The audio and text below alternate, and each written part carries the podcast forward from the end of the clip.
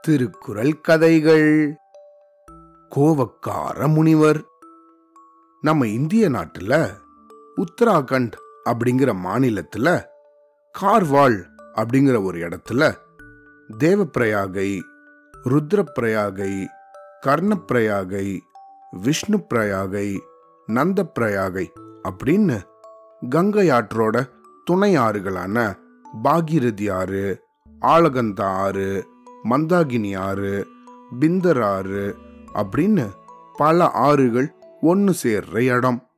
இந்த அஞ்சு பிரயாகையில் ருத்ரப்பிரயாகை பக்கத்தில் இருக்க மந்தாகினி ஆறு கிட்ட ஒரு பெரிய காடு இருந்தது. இந்த காட்டுல பல ஆயிரம் வருஷத்துக்கு முன்னாடி ஜமதக்கினி அப்படின்னு ஒரு முனிவர் ஒருத்தர் கடுமையான தவம் செஞ்சுட்டு வந்தாரு. அவர் இது போல தவத்துல ஈடுபட்டிருக்கும் போது அந்த பக்கமா ரெண்டு காட்டுவாசிகள் வந்தாங்க. அந்த ரெண்டு பேர்ல ஒருத்தங்க திடீர்னு மயக்கம் போட்டு கீழே விழுந்துட்டாங்க. அடடா என்ன செய்யறது அப்படின்னு தெரியாம தகச்சு போன இன்னொருத்தனோ பக்கத்துல தவத்துல இருந்த இந்த முனிவரை எழுப்பி அவர்கிட்ட உதவி கேட்டான். தன்னோட தவம் களைஞ்ச கோவத்தால இந்த முனிவர் அந்த காட்டுவாசிய சாம்பலாக போகும்படி சபிச்சிட்டாரு. அடுத்த கணமே இந்த காட்டுவாசி எரிஞ்சு சாம்பலாயிட்டான். இவன் இப்படி சாம்பலாகி கீழே விழுந்ததும் கொஞ்ச நேரத்திலேயே ஏற்கனவே மயக்கம் போட்டிருந்த அந்த இன்னொரு காட்டுவாசி மயக்கம் தெளிஞ்சு எழுந்து பார்த்தான். எழுந்து பார்த்தா தன்னோட நண்பன் இப்படி சாம்பலாகி கீழே விழுந்திருக்கிறது கவனிச்சான். அதை பார்த்து மனசு ரொம்ப கஷ்டப்பட்டு போய் கதறி அழுதான். இது நடக்கிறதுக்குள்ள இந்த முனிவரோட கோபம் கொஞ்சம் தணிஞ்சிருந்தது. உடனே இந்த இன்னொரு காட்டுவாசியோ இந்த முனிவர்கிட்ட போய் ஐயா என் நண்பனுக்கு நீங்க இட்ட சாபத்தை நீக்குங்க அப்படின்னு அவரை வேண்டி கேட்டுண்டான். ஆனா அதுக்கு அந்த முனிவரோ எனக்கு சாபம் கொடுக்க தான் தெரியுமே தவிர சாபத்திலிருந்து எப்படி மீட்கிறதுன்னு தெரியாது. நான் போய் விஷ்ணு பிரேகையில் இருக்க என்னோட குரு சாவனா கிட்ட சாபத்தை எப்படி நீக்கிறது அப்படிங்கறத கத்துக்கிட்டு வந்து உன்னோட நண்பனை மீட்கிறேன். அது வரைக்கும் நீனு உன் நண்பனோட சாம்பலை பத்திரமா பாதுகாத்துண்டு வா அப்படின்னு சொல்லிட்டு தன்னோட குருவை தேடி போனார் இந்த முனிவர். ஒன்று ரெண்டு நாள் நடந்து தன் குருவோட வசிப்பிடத்துக்கு போனாரு. அங்க போய் அவர்கிட்ட நடந்த இந்த விஷயங்களை எல்லாம் விளக்கமாக சொல்லி அதுக்கு பரிகாரம் கேட்டாரு. அதுக்கு தன்னோட குருவான இந்த சாவனாவோ இங்க பாரு மனுஷனோட முதல் விரோதி அவனோட கோவம்தான். நீ கொடுக்கற சாபத்தால உன்னோட தவ வலிமை குறைஞ்சிடும். உன்னோட தவ வலிமை முழுக்க நீ தியாகம் செஞ்சேன்னாதான் உன்னோட சாபத்தை நீ திரும்ப பெறலாம் அப்படின்னு சொன்னாரு. ஆனா அதுக்கு இந்த ஜமதக்கினி முனிவரோ இணங்காம வேற ஏதாவது யோசனை சொல்லும்படி கேட்டாரு. உடனே தன்னோட குருவான இந்த சாவனாவோ இங்க பாரு கந்தபுரம் அப்படிங்கிற ஊர்ல சுந்தரன் அப்படிங்கிற ஒரு புண்ணியவான் இருக்காரு. அவரோ இல்லறத்துல இருக்கவர். அவர் வீட்டுக்கு போய் அவரோட புண்ணியத்துல ஒரு பகுதியை தானமாக வாங்கிக்கோ. அதை வச்சு வேணா இந்த காட்டுவாசிய நீ உயிர்ப்பிக்கலாம் அப்படின்னு சொன்னாரு. உடனே இந்த முனிவரோ அந்த சுந்தரனை தேடி அவரோட ஊருக்கு போனாரு. அப்படி ஒரு வீதி வழியால போயிட்டு இருக்கும்போது அந்த இடத்துல ஒரு சின்ன நாய்க்குட்டி ஒன்று விளையாடிட்டு இருந்துச்சு அப்படி இந்த முனிவர் இந்த நாய்க்குட்டியை பார்த்துக்கிட்டு இருக்கும்போதே அது இந்த முனிவரோட கால்கிட்ட வந்து சுச்சு போயிடுச்சு. இந்த நாய்க்குட்டி இப்படி தன்னோட காலை அசிங்கப்படுத்தினதும் இந்த முனிவருக்கு பயங்கரமான கோபம் வந்துருச்சு.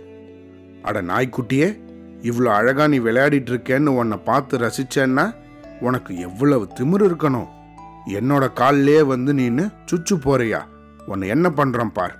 இதுக்கு மேல நீ நாய்க்குட்டியாக இல்லாம அவலட்சணமாக நோய் வந்த ஒரு நாயாக மாறுவாய் அப்படின்னு அதுக்கு சாபம் விட்டுட்டாரு. அதுக்கப்புறமா தொடர்ந்து அந்த சுந்தரனை பார்க்கறதுக்காக கந்தபுரத்தை நோக்கி நடந்தாரு. அப்படி போகும்போது வழியில ஒரு இளைஞன் கிட்ட சுந்தரனோட வீட்டுக்கு போகிறதுக்கான வழி கேட்டாரு. ஆனா அந்த இளைஞனோ எதுக்காக அவர் வீட்டுக்கு வழி கேட்குறீங்க அவர் வீட்டில் ஒரு அழகான நாய்க்குட்டி இருக்கே அது எப்படியாவது எடுத்துட்டு போகலான்னு பார்க்குறீங்களா அதுக்காக தான் கேட்குறீங்களா உங்களை போல முனிவருக்கு இது தேவையா? அப்படின்னு கொஞ்சம் அதட்டலாக கேட்டான்.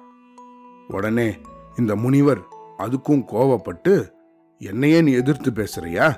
உன்னை என்ன பண்றேன் பார் அப்படின்னு அவனை ஊமையாக போகும்படி சபிச்சிட்டாரு. இது நடந்ததுக்கு அப்புறம் கொஞ்ச நேரம் கழிச்சு தானாகவே இந்த சுந்தரத்தோட வீட்டை கண்டுபிடிச்சிட்டாரு. இந்த முனிவரை சுந்தரன் வரவேற்று தன்னோட வீட்டுல அமர செஞ்சாரு.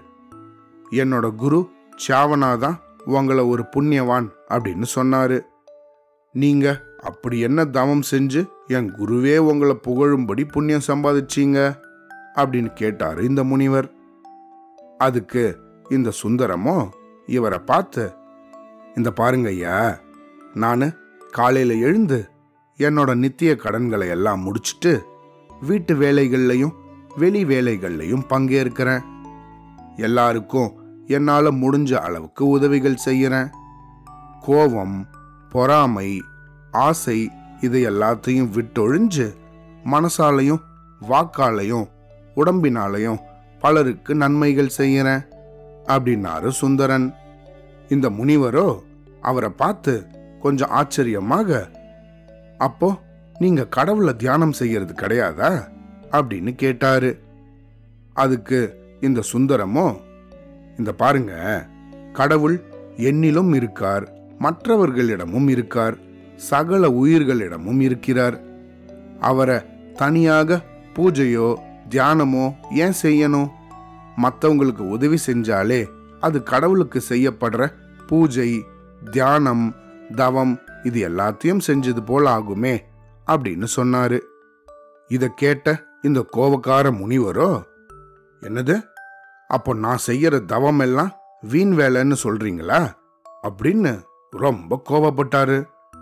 சுவாமி நான் உங்களை பத்தியோ உங்களோட தவத்தை பத்தியோ குறை சொல்லல.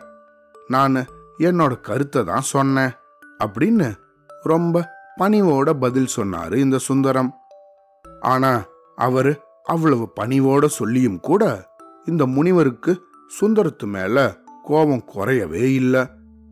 உடனே அவரை பார்த்து இந்த நிமிஷத்திலிருந்து நீ கண் பார்வை இழந்து நடக்க முடியாம படுத்த படுக்கையாக விழுவாய் அப்படின்னு சாபமிட்டுட்டாரு. ஆனா அதுக்கு அப்புறமா கூட சுந்தரனுக்கு ஒண்ணுமே ஆகல.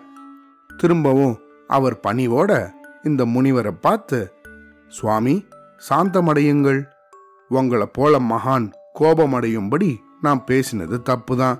என்ன மன்னிச்சிடுங்க அப்படின்னு பணிவோட கேட்டாரு. இந்த முனிவரோ சுந்தரா நான் உனக்கு இட்ட சாபம் உனக்கு பலிக்கவே இல்லையே ஏன்? அப்படின்னு கேட்டாரு. அதுக்கு இவரோ சுவாமி அப்படி இல்லை. காட்டுவாசி அந்த நாய்க்குட்டி வழியில பார்த்த அந்த இளைஞன் அப்படின்னு இவங்க எல்லாருக்கும் நீங்க கொடுத்த சாபத்தால உங்களோட தவ வலிமை முழுக்க நஷ்டமாயிடுச்சு. நீங்க உங்க தவத்தோட பலன் முழுவதையும் இழந்துட்டீங்க. நான் மட்டுமில்ல. இனிமே நீங்க யாருக்கு சாபம் கொடுத்தாலும் அது பலிக்காது. சரி போகட்டும். நீங்க என்கிட்ட வாங்க வந்த அந்த புண்ணியத்தோட ஒரு பகுதியை உங்களுக்கு நான் இப்போ கொடுக்கறேன்.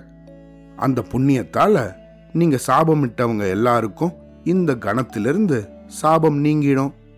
உங்களோட தவ வலிமைய இந்த வினாடியிலிருந்து நீங்க திரும்பவும் பெற்றுடுவீங்க.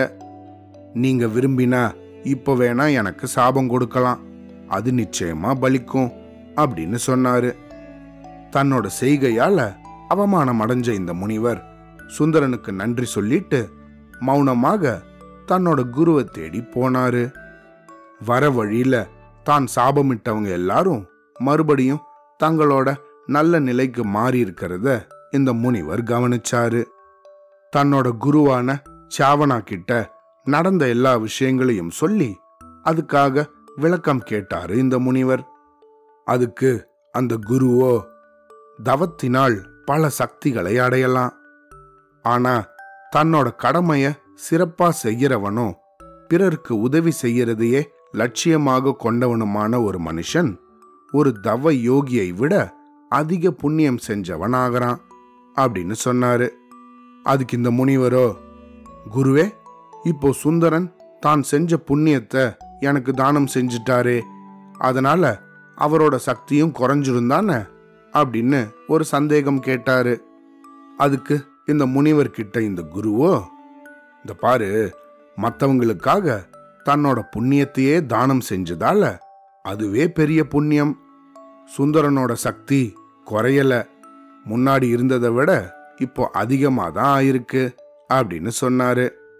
இதை கேட்ட இந்த முனிவரோ கோபத்தால இனிமேல் யாருக்குமே சாபமிடக்கூடாது அப்படின்னு தீர்மானிச்சு தான் இருந்த அந்த காட்டை நோக்கி போனாரு. இதுக்கு தான் திருவள்ளுவரும் தன்னைத்தான் காக்கின் சினங்காக்க காவாக்கால் தன்னையே கொள்ளும் சினம் அப்படின்னு சொல்லியிருக்காரு. அதாவது யார் ஒருத்தன் தன்னைத்தானே காத்துக்கணும் அப்படின்னு நினைக்கிறானோ அவன் கோவத்தை கைவிடணும். இல்லைன்னா அந்த கோவமே அவனை அழிச்சிடும் அப்படின்னு சொல்லியிருக்காரு. சரியா? அவ்வளோதான்